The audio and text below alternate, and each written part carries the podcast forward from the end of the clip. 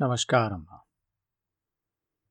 ગયા અધ્યાયમાં આપણે સાંભળ્યું કે ભગવાન શ્રી કૃષ્ણ જ્યારે રૂકમણીજીને ઉઠાવીને પોતાના રથમાં બેસાડીને નીકળ્યા પાછા જવા માટે, દ્વારિકા જવા માટે, ત્યારે પહેલાં તો બધા રાજાઓને પોતાનો અભિમાન ભંગ થયાનું યાદ આવ્યું અને ત્યારબાદ એમણે શસ્ત્રો ઉપાડ્યા. પણ એ આખી સેનાને છિન્ન ભિન્ન કરી નાખી. ભગવાન શ્રી કૃષ્ણ અને યાદવોએ ભેગા થઈને. ત્યારબાદ શિશુપાલને ખૂબ સુંદર રીતે સમજાવ્યો જરાસંધે કે ઘણીવાર આપણી જીત થાય અને ઘણીવાર આપણી હાર થાય. આ બધું કર્મને આધીન છે. અને એટલે કોઈ જાતનો શોક કરશો નહીં.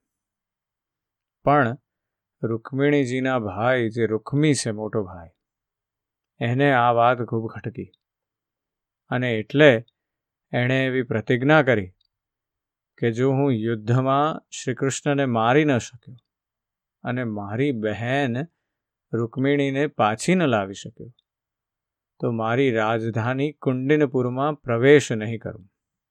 અને ત્યારબાદ ભગવાન શ્રી કૃષ્ણને લલકાર્યા એણે અને એમની વચ્ચે જે યુદ્ધ થયું, એમાં ભગવાન શ્રી કૃષ્ણ એના ધનુષ, ગદા, તોમર જાત જાતના બધા આયુધો તોડી નાખ્યા.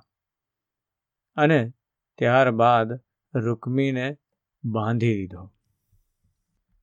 રૂકમણીજીને થયું કે હવે તો મારા ભાઈને મારી નાખશે, એટલે એમણે ખૂબ વિનંતી કરી અને ભગવાને એના મૂછ દાઢી અને કેશ રૂકમીના કાપી નાખ્યા અને એને કુરૂપ બનાવી દીધો. ત્યાં બલરામજી આવી પહોંચ્યા અને એમણે ખૂબ સુંદર સંદેશો આપ્યો છે. એમનું વિવેચન ખૂબ સુંદર છે કે ક્ષત્રિયો જાત જાતના મદમાં સંપત્તિ, પૃથ્વી, રાજ્ય, પૈસા, સ્ત્રી, માન કે પરાક્રમ આના મદમાં આવીને બીજાનો તિરસ્કાર કરે છે, પોતાના બંધુઓનો પણ તિરસ્કાર કરે છે અને ત્યારબાદ એમની સાથે યુદ્ધ કરે છે, એ ઉચિત નથી. એમણે બહુ સુંદર રીતે રૂકમણીજી અને શ્રીકૃષ્ણને સમજાવ્યા છે. શ્રીકૃષ્ણને ઠપકો પણ આપ્યો છે, મોટા ભાઈ તરીકે. અને ત્યારબાદ તેઓ દ્વારકા ગયા છે અને દ્વારકાવાસીઓ લક્ષ્મીજીનું સાક્ષાત સ્વરૂપ રૂકમિણીને જોઈને ખૂબ આનંદિત થયા છે. અને આ પ્રમાણે ત્યાં દ્વારકામાં જીવન હવે ચાલી રહ્યું છે. આજના અધ્યાયમાં આપણે પ્રદ્યુમનના જન્મની અને શંબરાસુરના વધની વાત કરવાની છે. શ્રી સુખદેવજી કહે છે, પરીક્ષિત કામદેવ ભગવાન વાસુદેવના જ અંશ છે. તેઓ પહેલા રુદ્ર ભગવાનના ક્રોધાગ્નિથી ભસ્મ થઈ ગયા હતા. હવે ફરી શરીર પ્રાપ્તિ માટે તેમણે પોતાના અંશી ભગવાન વાસુદેવનો જ આશ્રય લીધો. તે જ કામદેવ આ વખતે ભગવાન શ્રી કૃષ્ણ દ્વારા રૂકમિણીજીના ગર્ભથી ઉત્પન્ન થયા અને પ્રદ્યુમન નામથી જગતમાં પ્રસિદ્ધ થયા. સૌંદર્ય પરાક્રમ, શીલ વગેરે સદગુણોમાં તેઓ ભગવાન શ્રી કૃષ્ણથી કોઈ રીતે કમ ન હતા. બાળક પ્રદ્યુમ્ન હજી દસ દિવસના પણ થયા ન હતા કે કામરૂપી માયાવી શંબરાસુર વેશ બદલીને સુતિકરા ગૃહમાંથી તેમને હરી લઈ ગયો અને સમુદ્રમાં ફેંકી દઈને પોતાને ઘેર આવી ગયો. તેને ખબર પડી ગઈ હતી કે આ પ્રદ્યુમ્ન મારો ભાવિ શત્રુ છે. સમુદ્રમાં પ્રદ્યુમ્નને એક મોટો મચ્છ ગળી ગયો. ત્યાર પછી માછીમારોએ પોતાની જાળમાં ફસાવીને બીજી માછલીઓ સાથે આ મોટા માછલાને પણ પકડી લીધો અને તેમણે તે માછલાને લઈ જઈને શંબરાસુરને ભેટ આપી દીધો. શંબરાસુરનો રસોઈયો તે અદ્ભુત મચ્છને ઉઠાવીને રસોઈ ઘરમાં લઈ આવ્યો અને તેને ચીરવામાં આવ્યો. રસોઈયાએ મચ્છના પેટમાં બાળક જોઈને તેને શંબરાસુરની દાસી માયાવતીને આપી દીધો. માયાવતીના મનમાં શંકા ઉત્પન્ન થઈ. ત્યારે નારદજીએ આવીને કહ્યું કે આ કામદેવ જ છે. શ્રી કૃષ્ણના પત્ની રૂકમિણીના ગર્ભથી તેની ઉત્પત્તિ થઈ છે અને માછલાના પેટમાં પ્રવેશ વગેરે બધી વાત કહી સંભળાવી. પરીક્ષિત તે માયાવતી કામદેવની પત્ની યશસ્વી રતી જ હતી. જે દિવસે ભગવાન શંકરના ક્રોધથી કામદેવનું શરીર ભસ્મ થઈ ગયું. તે દિવસથી તે તેમના સદેહે પુનઃ ઉત્પન્ન થવાની પ્રતીક્ષા કરી રહી હતી. તે જ રતિને શંબરાસુરે પોતાને ત્યાં દાળ ભાત બનાવવાના કામ માટે રાખી હતી. જ્યારે તેને ખબર પડી કે આ બાળકના રૂપમાં મારા પતિ કામદેવ જ છે. ત્યારે તે તેના પ્રતિ બહુ પ્રેમ કરવા લાગી. શ્રી કૃષ્ણ કુમાર ભગવાન પ્રદ્યુમ્ન થોડા જ સમયમાં યુવાન થઈ ગયા. તેમનું રૂપ લાવણ્ય એટલું અદ્ભુત હતું કે જે સ્ત્રીઓ તેમને જોતી તેમના મનમાં શૃંગાર રસ ઉત્પન્ન થઈ જતો. કમળની પાંખડી જેવા કોમળ અને વિશાળ નેત્ર. ઘૂંટણો સુધી લાંબી ભુજાઓ અને મનુષ્ય લોકમાં સૌથી સુંદર શરીર જોઈને રતિલજ્જાયુક્ત હાસ્ય સાથે વાંકી ભ્રુકુટીથી પ્રણયપૂર્વક ભાવો વ્યક્ત કરતી રહીને તેમની સેવામાં મગ્ન રહેતી હતી. શ્રી કૃષ્ણકુમાર ભગવાન પ્રદ્યુમને તેમના ભાવોમાં પરિવર્તન જોઈને કહ્યું, દેવી, તમે તો મારી મા સમાન છો. તમારી બુદ્ધિ વિપરીત કેમ થઈ ગઈ? હું જોઉં છું કે તમે માનો ભાવ ત્યજીને પત્ની જેવો હાવભાવ દેખાડી રહ્યા છો. રતિએ કહ્યું, પ્રભુ, તમે સ્વયં ભગવાન નારાયણના પુત્ર છો. શંબરાસુર તમને સુતિકા ગૃહમાંથી ચોરી લાવ્યો હતો. તમે મારા પતિ સ્વયં કામદેવ છો અને હું આપની હર હંમેશની પત્ની રતિ છું. મારા સ્વામી, જ્યારે તમે દસ દિવસના પણ ન હતા, ત્યારે આ શંબરાસુરે તમારું હરણ કરીને તમને સમુદ્રમાં નાખી દીધા હતા. ત્યાં એક મચ્છ તમને ગળી ગયો અને તેના પેટમાંથી તમે અહીં મને પ્રાપ્ત થયા છો. આ શંબરાસુર અનેક પ્રકારની માયા જાણે છે. તેને પોતાના વશમાં કરવો અથવા જીતી લેવો બહુ કઠણ છે. તમે તમારા આ શત્રુનો મોહન વગેરે માયાઓ વડે નાશ કરો. સ્વામી પોતાનો પુત્ર ખોવાઈ જવાથી તમારી માતા પુત્ર સ્નેહથી વ્યાકુળ થઈ રહ્યા છે. તેઓ વાત્સલ્ય સ્નેહથી વ્યાકુળ બનીને રાત દિવસ ચિંતા કરતા રહે છે. તેઓ બચ્ચા વિનાની ટીટોડી અને વાછરડા વિનાની ગાયની જેમ પુત્ર સ્નેહથી વ્યાકુળ બની ગયા છે. માયાવતી રતિએ આ પ્રમાણે કહીને પરમ શક્તિશાળી પ્રદ્યુમ્નને મહામાયા નામની વિદ્યા આપી. આ એવી વિદ્યા છે જે તમામ પ્રકારની માયાઓનો નાશ કરી દે છે. હવે પ્રદ્યુમ્નજીએ શંબરાસુરની પાસે જઈને સહન નહીં થઈ શકે તેવા વચનોથી કલહ પેદા કર્યો. તેઓ ઈચ્છતા હતા કે આ કોઈ રીતે ઝઘડો કરે. એટલું જ નહીં, તેમણે શંબરાસુરને યુદ્ધ માટે સ્પષ્ટ રૂપે આમંત્રિત કર્યો. પ્રદ્યુમ્નજીના કટુવચનોના ઘાથી શંબરાસુર એવી રીતે છંછેડાઈ ગયો. જાણે કોઈએ ઝેરીલા સાપને પગથી લાત મારી હોય. તેની આંખો ક્રોધથી લાલ થઈ ગઈ. તે હાથમાં ગદા લઈને બહાર નીકળ્યો. તેણે પોતાની ગદા બહુ જોરથી આકાશમાં ઘુમાવીને પ્રદ્યુમ્નજી ઉપર તીવ્ર પ્રહાર કર્યો. ગદા મારતી વખતે તેણે વજ્રના કડાકા જેવી તીવ્ર ગર્જના કરી. જાણે વીજળી ત્રાટકી હોય. પરીક્ષિત ભગવાન પ્રદ્યુમ્નજીએ જોયું કે તેની ગદા બહુ વેગથી મારી તરફ આવી રહી છે. ત્યારે તેમણે પોતાની ગદાના પ્રહારથી તેની ગદાને રોકી લીધી અને ક્રોધપૂર્વક પોતાની ગદા તેના પર ફેંકી. ત્યારે તે દૈત્ય મયાસુર પાસેથી શીખેલી આસુરી માયાનો આશ્રય લઈને આકાશમાં ચાલ્યો ગયો અને ત્યાંથી પ્રદ્યુમ્નજી પર અસ્ત્ર શસ્ત્રોની વૃષ્ટિ કરવા લાગ્યો.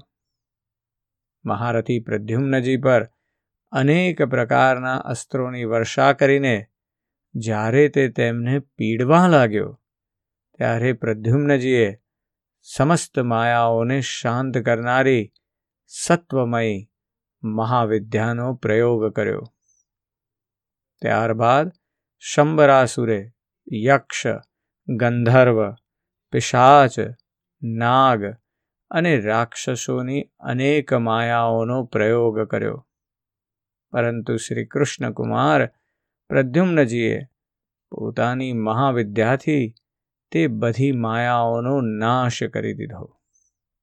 ત્યાર પછી તેમણે એક તીક્ષ્ણ તલવાર ઉઠાવી અને શંબરાસુરનું મુકુટ અને કુંડળોથી સુશોભિત મસ્તક, જે લાલ લાલ દાઢી મૂછોથી અત્યંત ભયંકર લાગતું હતું, કાપીને ધડથી અલગ કરી દીધું.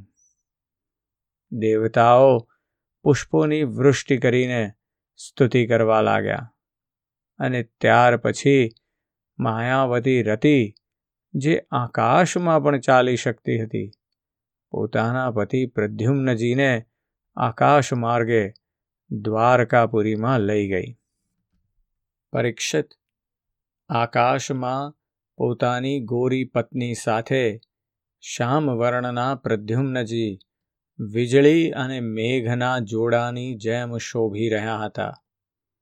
આ પ્રમાણે તેમણે સેંકડો સ્ત્રીઓના નિવાસ સ્થાન એવા ભગવાનના તે ઉત્તમ અંતઃપુરમાં પ્રવેશ કર્યો. અંતઃપુરની સ્ત્રીઓએ જોયું કે પ્રદ્યુમ્નજીનું શરીર વર્ષાકાલીન મેઘ જેવું શ્યામ વર્ણ છે. રેશમી પિતાંબર ધારણ કરેલું છે.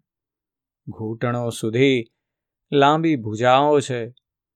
કમળ જેવા લાલ નેત્રો અને કાળા વાંકડિયા કેશોથી સુશોભિત, સુંદર હાસ્યથી પ્રફુલ્લિત સુંદર મુખવાળા તે પ્રદ્યુમ્નજીને જોઈને બધી સ્ત્રીઓ તેમને શ્રીકૃષ્ણ સમજીને શરમાઈ ગઈ અને જ્યાં ત્યાં છુપાઈ ગઈ.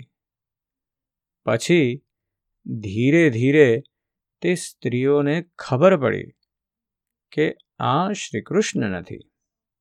તેથી તેઓ ફરીથી ધીરે ધીરે સૂક્ષ્મ નજરે જોવા લાગી. ત્યારે ભગવાન શ્રીકૃષ્ણના સ્વરૂપ વય વગેરેમાં થોડી વિલક્ષણતા જોઈને તે અત્યંત આનંદિત અને વિસ્મયપૂર્વક આ શ્રેષ્ઠ દંપતી પાસે આવી ગઈ. પરીક્ષિત સદા મધુરભાષી શ્યામનયના રૂકમિણીજી ત્યાં આવી પહોંચ્યા. આ નવા દંપતીને જોઈને તેમને તેમના ખોવાયેલા પુત્રનું સ્મરણ થઈ આવ્યું. વાત્સલ્ય સ્નેહની વિપુલતાથી તેમના સ્તનોમાંથી દૂધ સ્ત્રવવા લાગ્યું. રૂકમિણીજી વિચારવા લાગ્યા, આ નરરત્ન કોણ છે? આ કમલનયન કોનો પુત્ર છે? કઈ ભાગ્યશાળી સ્ત્રીએ આને પોતાના ગર્ભમાં ધારણ કર્યો હશે? અને આ કોણ સૌભાગ્યવતી પત્ની પ્રાપ્ત થઈ છે. મારો પણ એક નાનકડો બાળક ખોવાઈ ગયો છે. ખબર નથી એને કોણ સુતિકા ગૃહમાંથી ઉઠાવી લઈ ગયું. જો તે ક્યાંક જીવતો જાગતો હશે, તો તેની ઉંમર તથા રૂપ પણ આના જેવા જ હશે. હું તો એ વાતથી પરેશાન છું કે આને ભગવાન શ્યામ સુંદર જેવું જ રૂપ, શરીરનો બાંધો, ચાલ, હાસ્ય, ચિતવન અને બોલચાલ ક્યાંથી પ્રાપ્ત થયા? માનો ન માનો, આ તે જ બાળક છે, જેને મેં મારા ઉદરમાં ધારણ કર્યો હતો.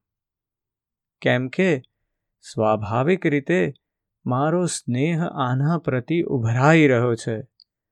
અને મારી વામ ભૂજા પણ ફરકી રહી છે.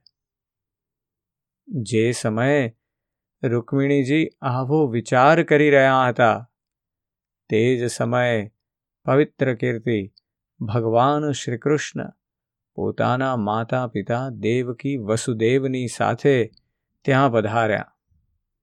ભગવાન શ્રી કૃષ્ણ બધું જ જાણતા હતા, પરંતુ તેઓ કંઈ બોલ્યા નહીં. ચૂપચાપ ઊભા રહ્યા. એટલામાં જ દેવર્ષિ નારદજી ત્યાં આવી પહોંચ્યા અને તેમણે પ્રદ્યુમ્નજીને શંબરાસુરે હરી જવાની, સમુદ્રમાં ફેંકી દેવાની વગેરે જે જે ઘટનાઓ બની હતી તે બધી કહી સંભળાવી. નારદજી દ્વારા આ અત્યંત આશ્ચર્યજનક ઘટના સાંભળીને ભગવાન શ્રીકૃષ્ણના અંતઃપુરની સ્ત્રીઓ ચકિત થઈ ગઈ અને ઘણા વર્ષોથી ખોવાઈ ગયા પછી પાછા આવેલા પ્રદ્યુમ્નજીનું એ રીતે અભિનંદન કરવા લાગી, જાણે કોઈ મૃત શરીરમાં પ્રાણ આવી ગયા હોય. દેવકીજી, વસુદેવજી, ભગવાન શ્રી કૃષ્ણ બલરામજી, રૂકમિણીજી અને સ્ત્રીઓ બધા તે નવદંપતીને હૃદય લગાડી અત્યંત આનંદિત થઈ ગયા.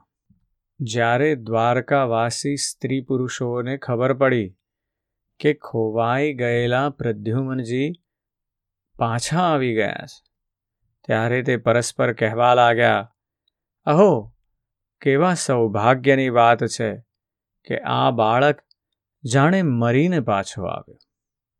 પરીક્ષિત પ્રદ્યુમ્નજીના રૂપ રંગ ભગવાન શ્રીકૃષ્ણ સાથે એટલા મળતા આવતા હતા કે તેમને જોઈને તેમની માતાઓ પણ તેમને પોતાના પતિદેવ શ્રીકૃષ્ણ સમજીને મધુર ભાવમાં મગ્ન થઈ જતી હતી અને તેમની સામેથી ખસીને એકાંતમાં ચાલી જતી હતી શ્રી નિકેતન ભગવાનના પ્રતિબિંબ સ્વરૂપ કામાવતાર ભગવાન પ્રદ્યુમ્નને જોયા પછી આમ થવું એ કોઈ આશ્ચર્યની વાત નથી.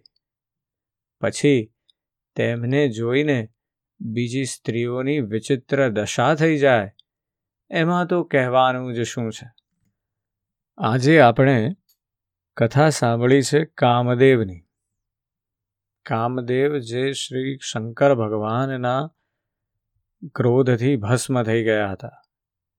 તે ભગવાન વિષ્ણુ એવા શ્રી કૃષ્ણ અને રુક્મિણીજીના ગર્ભથી પાછા જન્મ પામ્યા છે. પણ શંબરાસુરને ખબર છે કે આ મારો વધ કરી દેશે, એટલે તે એમને દરિયામાં ફેંકી આવ્યો છે. અને પછીની સ્ટોરી આપણને ખબર છે. આવી જ કંઈક કથા એ આપણને ગ્રીક માઇથોલોજીમાં પણ સાંભળવા મળે છે. ગ્રીક માઇથોલોજીમાં જે પ્રેમ એટલે કે આપણા કામદેવ જે છે, એનું નામ છે ઇરોઝ અને ઇરોઝ જે છે, એને પ્રથમ ભગવાન પણ કહે છે અને પાછા એફ્રોડિટી, કે જે બીજી પ્રેમની દેવી છે, એમનો પુત્ર પણ ગણે છે. અને એવું કહે છે કે ઇરોઝ જ્યારે જન્મ્યા અને ત્યાર પછી જ પૃથ્વીની શરૂઆત થઈ છે, પૃથ્વી પર જન્મની શરૂઆત થઈ છે. પણ ઇરોઝને પાછો એફ્રોડિટી અને એરેસ નામના દેવનો પુત્ર પણ બનાવ્યો છે. એટલે પહેલાંની જે ગ્રીક પોએટ્રી છે, એમાં ઇરોઝ એક એડલ્ટ છે. પણ ત્યારબાદ જેમ જેમ આગળ ગ્રીક ફિલોસોફીની સ્ટોરી વધતી જાય છે. એમ ઇરોઝ હવે જ્યારે એફ્રોડિટીના પુત્ર બની જાય છે, ત્યારે પાછો નાનો થઈ જાય છે. અને ઘણીવાર આપણે જુદા જુદા યુરોપિયન મ્યુઝિયમોમાં જોઈએ, યુરોપિયન આર્ટમાં જોઈએ, તો પછી એક પેલું એકદમ આમ જાડું પાડું હૃષ્ટપૃષ્ટ એવું બાળક અને હાથમાં બાણ લઈ અને ધનુષ બાણ લઈને ઊભું હોય, એ હવે આપણે ત્યાં અત્યારે એક ઇમેજ બની ગઈ છે, જેને આપણે ક્યુપિડ પણ કહીએ છીએ. એ રોમન નામ છે. એટલે આજે કામદેવના ફરીવારના જન્મની જે વાત છે, એ વાત આપણે આજે અહીં સાંભળી છે અને એની સાથે પ્રદ્યુમ્નજીનું રતિ સાથે ફરીવાર મિલન, શંબરાસુરનો વધ અને પાછા શ્રીકૃષ્ણ અને રૂકમિણીજી પાસે પહોંચી જવું, તેની વાત આજે આપણે સાંભળી. એટલે કામદેવની જે વાત છે તે બધી જુદી જુદી ફિલસોફીઓમાં, જુદી જુદી માઇથોલોજીઓમાં પ્રવર્તે છે. એ પણ આપણે આજે જાણ્યું. આજે બસ આટલું જ. જય શ્રી કૃષ્ણ.